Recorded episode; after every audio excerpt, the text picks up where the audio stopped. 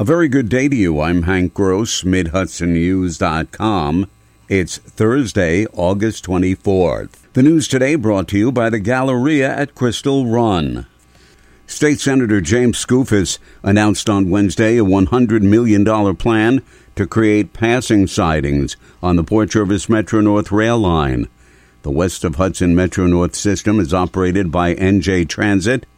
Skoufis cited the fact that during the day, there were waits as long as 4 hours between trains.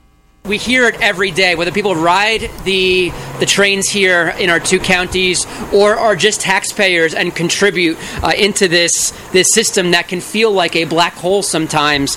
The frustration has always been palpable. And we describe this gap as the value gap. The current tracks are one way, which leads to a huge gap in services. In light of the governor's signing of legislation preventing Holtec from dumping radioactive waste from the decommissioned Indian Point nuclear power plant into the Hudson River, members of a number of environmental organizations wrote to top state officials calling on them to take the next steps to protect the environment. Ann Rabi, Environmental Policy Director for New York Public Interest Research Group, says the state should do a number of other things. Our main request today to the governor, attorney general, and the three state agencies is that New York State set up an Indian Point pollution and wastewater plan and process based on the principles of prioritizing health and the environment, a fair, judicious, transparent, environmentally sound approach. And the first task at hand is for this process to focus on isolating the radioactive wastewater from the environment. Attorney S.D. Smith, advisor to the Munsee Nation, says they call upon all whom the Hudson River is home and allies to respect and protect our water and air. More news right after this. Find over 100 retailers allowing you to spend hours shopping safely at the Galleria at Crystal Run. Enjoy the big brands and the diverse selection of family-owned stores all in one location. The Galleria at Crystal Run offers dining options for everyone with Fuji 110 Grill, Allen's Mediterranean Grill, and Peru Cuisine. Discover the Mid-Hudson Valley's premier shopping, dining, and entertainment destination, the Galleria at Crystal Run. For more information, follow us on Instagram, Facebook, or visit GalleriaCrystalRun.com. The information technology component of Orange County government is currently part of the Department of General Services, but that's likely to change in the months ahead.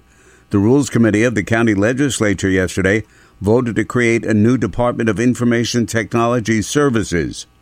In this era of hackers and ransomware attacks, Committee Chairman Thomas Fagione says having a separate team of professionals guarding the security of the county's network is critical. It's of utmost importance to me and someone who uses electronic equipment all the time. And so just on that cyber aspect of things, having someone that is from the top down, someone that is ultimately responsible and answers to the county executive subject to our confirmation, that does give me some faith that our systems will be strong and robust. The full county legislature must now approve the new department, which will be overseen by a commissioner and a team of IT specialists. The Ulster County Resource Recovery Agency Board of Directors has decided to terminate the contract of Executive Director Greg Olivier without cause. Per the contract with Olivier, he's been placed on a 30-day administrative leave prior to separation of services, the board said.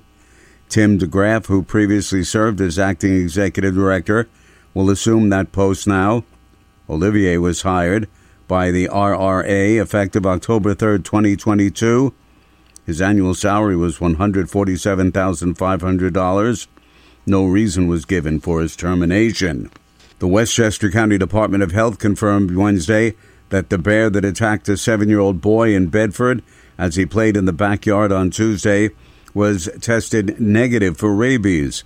The child has been treated, and the bear was shot by authorities shortly after the attack. Residents should never approach or have contact with a stray or wild animal, county officials said. Residents who see a stray or wild animal acting strangely should alert local authorities and avoid possible exposure for rabies. Residents can also help by keeping their trash can lids securely covered, removing wild bird feeders, and avoiding leaving pet food outdoors. I'm Hank Gross, MidHudsonNews.com. The news today brought to you by the Galleria at Crystal Run.